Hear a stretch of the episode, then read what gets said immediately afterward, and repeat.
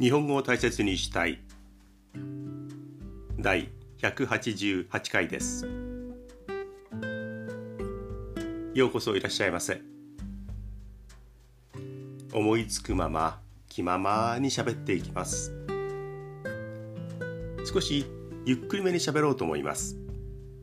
でもゆっくり喋るということそれからできるだけ正しい日本語を使うっていうのはかなり難しいです。でもできるだけ頑張っていきます。皆さんは気楽に聞いてください。私はもう気ままに喋っていきます。つい先ほど外に出ました。土曜日の早朝一度は外に出てみます。先週の朝よりはだいぶあ暖かいなという気温でした。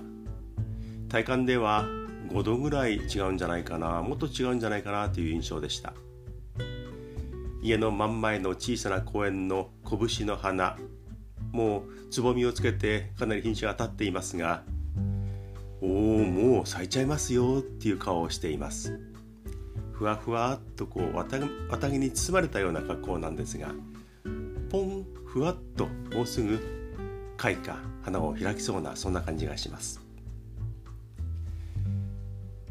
でもね日本の方は海外と同じように外国と同じようにやっぱりこのオミクロン株コロナにかなり苦しめられています。去年の秋頃にはもう日本全体で感染者が200人ぐらい。東京でも2 3 0人っていう日があってもうこのまま日本は日本だけはコロナから解放されるんじゃないかなっていう勘違いのような日々があったんですが全く本当にこれは勘違いでしたね。海外が1日数万人の感染者なんていうニュースを聞いて本当にひどいな。もう海外はすごいことになってるなと思っていたんですが日本もこのところ7万人8万人1日にそれだけの人が感染するという状況になってしまいました。コロナそしてこのオミクロン株。海外では COVID っていう言い方をしますけれどもね。えー、この新型コロナウイルス非常に重いですね。まだまだ自由に海外に行く旅行をする外に出て昔のようにこう動き回るっていうのはできないですね。はい、はい、重い話をね、えー、冒頭でしてしまいました。でも本当にあ海外に来ることができた。私の場合は年に一度楽しみにしていたあのハワイに行くっていうことがねこう2年間ですかね、えー、行けていないっていうのは非常に寂しいんですがまた行ける日を心待ちにしながら自分は病気にならないように感染しないように、え、きちんとしていこうかなというふうに思います。もう世界的に一日も早くこの新しい病気から解放されるように、えー、願いたいと思います。さてそうその関連でまた話があっちに行ってこっちに戻ったりしてますが新聞を見ていたらあの日本の成田空港の、えー、国際線の旅客数が開港以来これ開港が1978年ですからその時以来国際線の旅客数お客さんの数が一番少なかったというデータが載っていました。3年前のあのコロナがこう蔓延する前の状況からすると95%も旅客数お客さんの数が減っているということなんですね。もうね以前の5%しかお客さんが利用しないんですからもう本当に今は見る影もないような状況の、えー、成田空港ですね。これはもう羽田でも他の空港でも同じで状況ですね。にぎわいを見せる空港にも早く戻ってほしいなというふうに思います。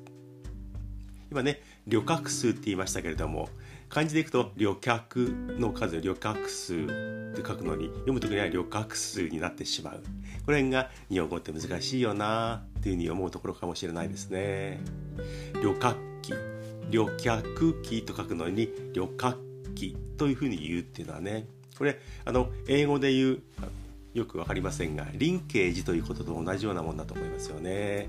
ゲット・イット・アウトじゃなくてゲレラ・アウトって言ってしまうようなそういうことと同じような音の変化ではないんじゃないんじゃないでしょうかね。うん、しっかり喋りましょうね。はい。さて、いくつか YouTube へのコメント、それからメールをいただいています。ご紹介します。えー、YouTube の方にコメント韓国の方から頂いていますお名前も書いてあるようなんですがあのハングル文字を私全く読めないのですいませんあの、えお名前の紹介はできないです。韓国の男性ですね。小さな写真があったので分かりました、えー、あの方が、えー、コメントくれた方だと思います。日本語の勉強を兼ねて聞いています。日本語の勉強を兼ねて。勉強とか言われてしまうとえー、そういう硬い感じで聞いてもらっても困るなと思うんですけどももし役に立つのであれば嬉しいなというふうに思います。でここえ、前回前々回ぐらいに私のこの放送で後ろに流れている BGM この音が大きいので私のしゃべり自体が聞き取りにくいっていう意見を、え、何人かからいただいていたので紹介しました。この方も、え、BGM の音がちょっと大きいです。できれば BGM なしでお願いできないでしょうかっていう書き込みをくださったんですがうんやっぱりねそういう方結構いらっしゃるんですね。いろいろやってみてはいるんですけれどもえ解決っていうところまでは行っていません。以前と同じ格好で、え録音しているので BGM 今回も大きいかもしれないです。BGM なしっていうのはちょっと個人的にはあ選びたくないなと思うのですいませんご勘弁ください。でもあの意見をありがとうございました。そして、えー、日本語の勉強の役に立つのであれば、えー、役に立ててください、えー、嬉しいです。ありがとうございました。そしてこの方も YouTube へのコメントとしてもらいました。サンチさんありがとうございます。サンチさん変わったお名前ですよね。えーと家族のご飯を作りながら聞いています。これ、え数日前のお話なんですけれども多分晩ご飯を作りながら聞いてくださっているとだと思います。何かをしながらもうなんとなく BGM 代わりに聞いてもらうっていう風な聞き方がこちらはちょっと気が楽だなというふうに思います。やたらお詫びをしている喋りの内容を聞いてクスクスしています。クスクス笑っている。なるほどね。あのクスクスっていうこの、うん、コメントの書き込みを見るときっと品のいい感じの方なんでしょうかね。ゲラゲラではない、まあ、ゲラゲラ笑うような内容でもないんですがクスクスっていう顔で、えーかすかな微笑みを浮かべてくださっているっていうことなんでしょうね。はい、あのハラミちゃんのコンサートはどうでしたかっていう質問もらもうもらったんですが今年のお正月1月4日に日本武道館のハラミちゃんのコンサートに行ってきました。ワンマンピアノコンサートですね。これはね、えー、かなりの値段を払っていったものですけれども、えー、やっぱ良かったですね。上原ひろみさんとは全く違った味わいのハラミちゃんの奏でるピアノ、ね、ハラミちゃんのパフォーマンスっていうのはこちらにぐっと伝わるものがありました。またね行きたいと思いますがもうちょっと値段的に安いライブがないかなというふうにね、えー、思っています。でもとっても素敵でした。ありがとうございます。うん。サンチさんまだ何かあったら連絡ではないですね。あのコメントを打ってほしいと思います。はい。えー、今度はあブラジルのトーマスさんからも引き続きちょっとメールをいただきまして、えー、過去2回ぐらいご紹介していますね。ブラジルの日系の方ですね、えー、日本語をもっと積極的に喋りたいんですけれどもということで、えー、メールを以前いただきました。で日本のドラマをブラジルで見ているというお話があって、えー、どんなドラマをやってるんでしょうかね。どんなものを見ているんでしょうかというふうに私聞いてみたら喋ってみたんですがえー、そしたらやっぱり、うん、ネットで見ているみたいですね。日本のドラマに限らずいろんなドラマを見ることができる。そういったあの、えー、ウェブというかネットの方から日本のドラマを見ているようですね。私も考え方古いので、えー、どっかのブラジルのチャンネルで日本ドラマアワー日本ドラマの時間みたいなものがあって昔のねものを再放送でやってるのかなとちょっとね勝手に想像してしまいました。今もうネットですもんね。日本のあの韓国ドラマのファンの方々おば様方もやっぱりネットで見てますからね、えー、そうですよね。そう考えなきゃいけないですね。昔日本のあの NHK がやっていた朝の連続ドラマ小説「おしん」というのがもうアジアで大人気になったというふうに聞いていますね。もう40年以上前だと思うんですがああいう感じで日本の昔のドラマが各家庭で海外で放送されているかなと、ね、思ってしまったんですがちょっとねイメージ違っちゃいましてねネットでドラマは見る時代ですよね。大変に失礼しました。でもで日本語の勉強にそういったものが役立っているんでしょうね。はい。トーマスさんまた何かあったら教えてください。それからえミャンマーのイエーさんって呼んでいいのかなと勝手に思っていますがミャンマーのイエーさんえー、この方が BGM の音がちょっと大きいです、なんとかお願いしますという意見を先々週くださったんですが、関連でね、質問がありました。日本の入国に関する考え方、ちょっと厳しいですよねっていうようなあの意見がありました。で、私にどう思いますかっていう問いかけがあったんですがこれはあの国の出入国に関してはあまりねあの立ち入ったことを言うのもなんなんですけれども私個人の考え方としてちょっとねお話をしようと思います。日本って多分海外から見ると訪れにくい国なんじゃないかなと思います。日本で働きたい仕事をしたいあるいは日本に移住したいそれから日本で勉強したい留学をしたいっていう人にとっては非常に手続きとかそれから実際に日本に入ってからも窮屈な国ではないかな。あ多分窮屈だろうなと思います。海外の方があの全てを知ってるわけではありませんがもうちょっと、えー、お互いの国行き来しやすい状況だと思います。少し窮屈かなり窮屈かなというイメージの国じゃないかなというふうに思います。これはうん、これ私の個人の意見ですがね。日本ってあのいろんな国から嫌われたくないなっていう気持ちが強い国だと思います。どの国からも、まあ、日本ってまあまあいい国だよねって思われていたい。そういう歴史が多分あるんだと思います。そう思っています。でも特定の国と特に仲良くするのもちょっとなんだかな。やっぱり自分は自分らしくやっていきたいなっていう気持ちも強い。まあ、現実問題として日本はアメリカとの関係性は他の国よりは強いと思います。これはもうみんなが認めているし私もそうだと思うしこれは仕方がない。いい意味で仕方がないと思ってるんですがね。特にどの国からも嫌われたくない。でもどの国からもこうどんどんグイグイ来られても困るな。日本という国を守りたいんだっていう気持ちが強い国強い国民性考え方があるんじゃないかなというふうに思います。もっとねえ日本に来て働きたいっていう人が働きやすい入りやすい。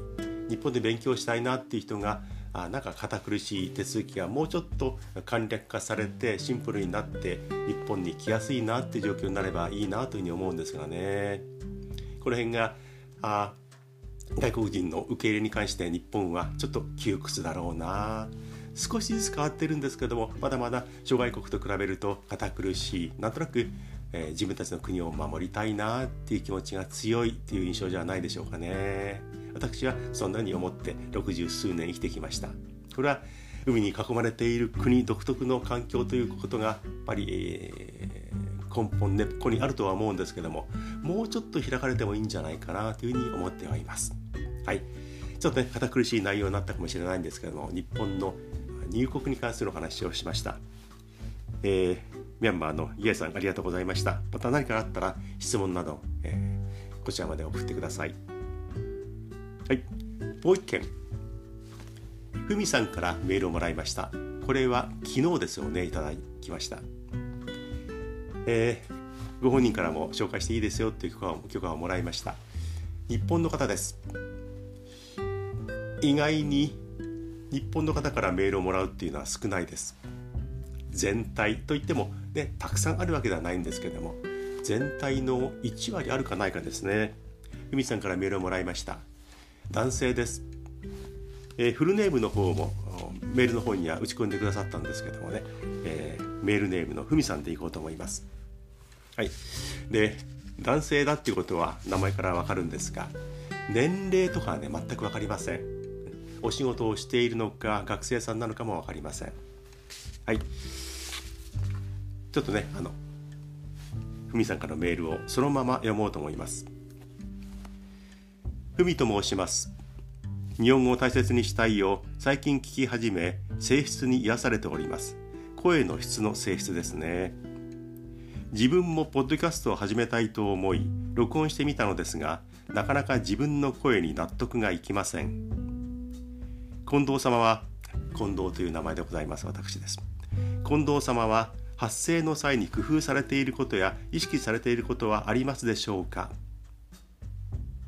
ね。やっぱりねあのとても素敵な日本語でかなり丁寧なあの言葉の選び方をして書いてくださいました近藤様なんて言われるといやそれほどのものじゃないんだけどなとかなり恐縮してしまいます。えっ、ー、と声の人に癒されております。ありがとうございます、えー、そういうふうに聞こえているのであれば本当に嬉しいです。で、ふみさんは自分もポッドキャストを始めたい。でいろいろチャレンジしているようですね。録音して聞いてみる。自分の声を録音して聞いてみるってこともすでにやっている。でもなかなか自分の声に納得がいかない、えー、どういう声かは全くわからないんですけれども、うん、大体の場合自分の声を録音して聞いてみるとあ俺って私ってこんな声なんだなんか嫌だなっていうふうに思うのが普通です。今はもうあのスマホで録音ができる自分の声をね録音してどんどんいいスピーカーで聞いたりできるという時代になったんですけれどもまだねそういう感覚っていうのは残ってると思います。昔からあ自分の声ってなんかこんななんだなんか好きになれないなっていう第一印象をみんな持ちます。というふうに思います。ただその声が周りに聞こえてる声なんですね自分が自分の声として聞いている音声っていうのは自分が喋っていますけれども自分の体の響きを持って響きを通して音として自分に届いてくるのでやっぱりね、えー、外に発せられている解放された声ではない音が自分の体の響きを通して入ってくるのでなんかね変な感じがするんですよね。これは何度も録音して聞いていくとあ自分はこういう声なんだこういう声でみんなと喋っているんだっていうふうに受け入れることができるようになって慣れ慣れてくるんですけれども最初はね変な感じがしますですからふみさんはあやっぱり同じような自分の声ってこんなだったんだっていうちょっと意外な感じとなんか違和感を持ってるんじゃないでしょうかね。その声が皆さんに聞こえている声なのでもう開き直って私はこういう声ですよで喋ってしまうっていうのは一番いいと思います。急に声の質を変えたりとか何かが変わるっていうのは事実上なあのまあ現実問題としては難しいのでもうこれはあこの声で私は何かを伝えよう発信しようと思ってどんどん喋って伝えるっていうのがあの一番だと思います。おそらく気にするようなおかしな声でも何でもないし、えー、自分にはちょっとあれと思える、えー、音である。それだけのことだと思います。喋っちゃいましょうよ。あので私もこんな188回もポッドキャストやってますが最初はねもう失敗ばっかりしていてね。ああ消えちゃった。ああ録音できなかった。BGM がつかないよ。あーなんか順番の入れ替えがガチャガチャになっちゃったとかね苦労しましたけれどもこれから、うん、いろいろ手間もかかると思いますけどふみさんでもう自分の声でバンバン喋ってください。そしたら、えー、どのチャンネルか教えてください。私もねあの聞かせてもらおうと思います。えー、私が発声の時に気をつけているっていうことについての質問もあったんですが気をつけているのはあまり早口にならないこと。あまりとちらないことですね。で本来はもうちょっとねこの雑音がいらないなこの音は自分は気に入らないなっていうところがところどころあってねあの、うん、変えたいんですけども所詮は家のリビングで喋っているネットで買ったあの小さなマイクをつけている状況ですからプロのスタジオでプロの音声さんがついていろいろねいろんな音域の調節をしてくれるわけではないのでもうこれは仕方がないできるだけゆっくり丁寧に喋ろうかなと思って喋っています。もし参考になれば、えー、いいなというふうに思います。ふみさんポッドキャストやっちゃいましょう。はい。で近藤様ご自身の意見をはっきりおっしゃられている番組なのでとても聞きやすいです。これからも末永く続けていってください。応援しております。ふみさんありがとうございました。末永く応援しております。ね、美しい日本語ですね。最近あまり聞けなくなったんですけども末永くご多幸をお祈り申し上げます、ありがとうございました。この感じでいくとかなり年配の方のような丁寧な言葉遣いなんですがもしかしたら年齢はお若いのに丁寧な方なんじゃないかなというふうに思います。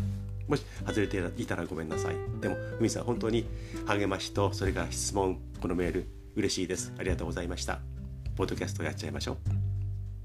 はい。今日はいろんなご紹介とえー、っとねあのなんとなくそういった感じでここまでできてしまったんですが最近あれという思うことがねいくつもあります。日本語についてなんですがね、えー、一つご紹介します。